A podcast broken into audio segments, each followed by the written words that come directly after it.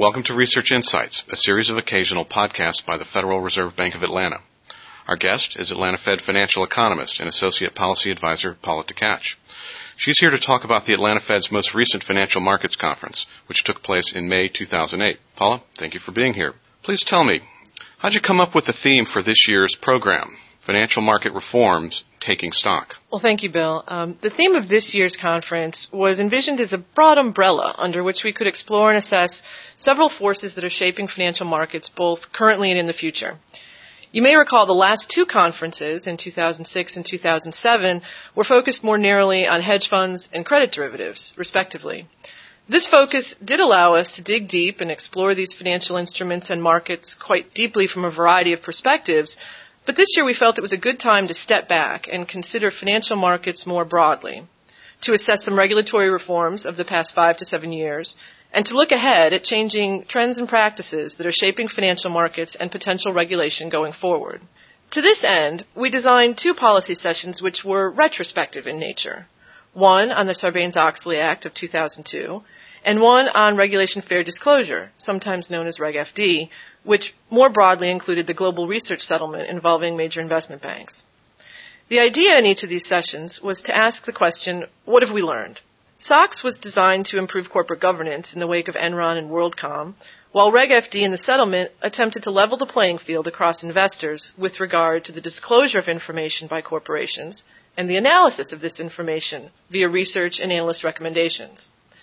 In both cases, we've now had several years of experience with these regulations, and we wanted to promote discussion on whether they've achieved their stated purpose, the extent of the unintended consequences and costs, and what lessons we can take from these experiences to inform future regulatory debate. The other two sessions were more forward looking, involving not current regulation, but trends that are shaping financial markets and may prompt a regulatory response in the future. The first of these topics was the changing nature of investor activism.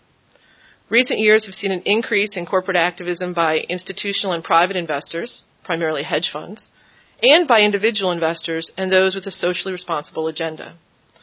Our panel for this session addressed the pros and cons of current proposals to open up the corporate proxy and make such activism easier, the likely effect on corporate governance and a corporation's strategic operations, and in a larger sense, the efficiency of these corporations in the real economy going forward under some potentially new regime.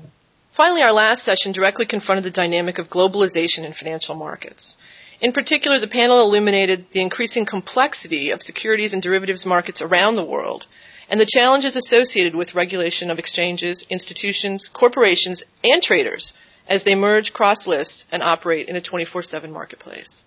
Okay, well, your conference this year took place during a period of uncertainty in credit markets, and this is after the recent outbreak of financial turmoil related to subprime mortgages. How did this ongoing financial strain affect the content and tone of the conference? Well, it was most definitely a factor. While the conference was unrelated to credit markets per se, the current experience with turmoil in those markets provided a subtext that ran throughout discussions both in sessions and more informally. I will say it was quite interesting to hear the views and perspectives of the many financial markets practitioners in attendance. Most were not directly involved in the credit markets, mortgage backed securities, or subprime lending, and I found it quite valuable to hear how the turmoil has and has not affected their corporations, clients, and investors across the globe. Chairman Bernanke chose to use his address to the conference to discuss recent events in detail, specifically the Fed's multi pronged and innovative approach to providing liquidity to financial markets during these turbulent times. This, of course, refers to the various lending facilities the Fed has created, known best by their acronyms, the TAF, TSLF, and PDCF. In keeping with the theme of the conference, Chairman Bernanke's remarks look back to history for some perspective on the role of a central bank in supplying liquidity, and forward to the ever present concern about fostering moral hazard as the Fed seeks to promote financial stability. Okay, given all of that discussion, what were some of the policy implications discussed at this conference? Well, I think we learned many things about the efficacy and implementation of policy, both in broad terms and with respect to the specific reforms and topics that we were focused on.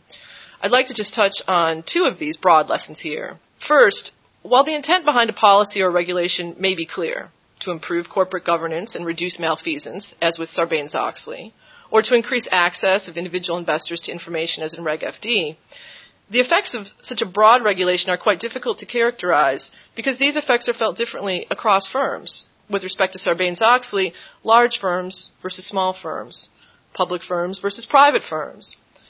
All policies have unintended consequences, but here we saw quite vividly how complex and varied these consequences can be in the case of broad one size fits all regulation. Secondly, at the heart of these varying effects is the dynamic nature of our financial markets.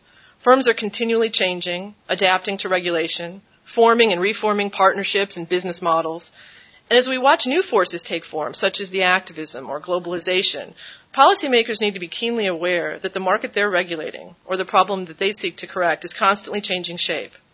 Regulation that is designed too superficially or too specifically is doomed to be irrelevant or ineffective very quickly. Very good. Thanks, Paula. Again, we've been speaking with Paula Tkac, financial economist and associate policy advisor with the Atlanta Fed. This concludes our Research Insights podcast on the bank's 2008 Financial Markets Conference with the theme Financial Market Reforms Taking Stock.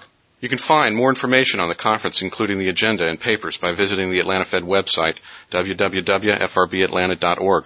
Thanks for listening, and please return for more podcasts.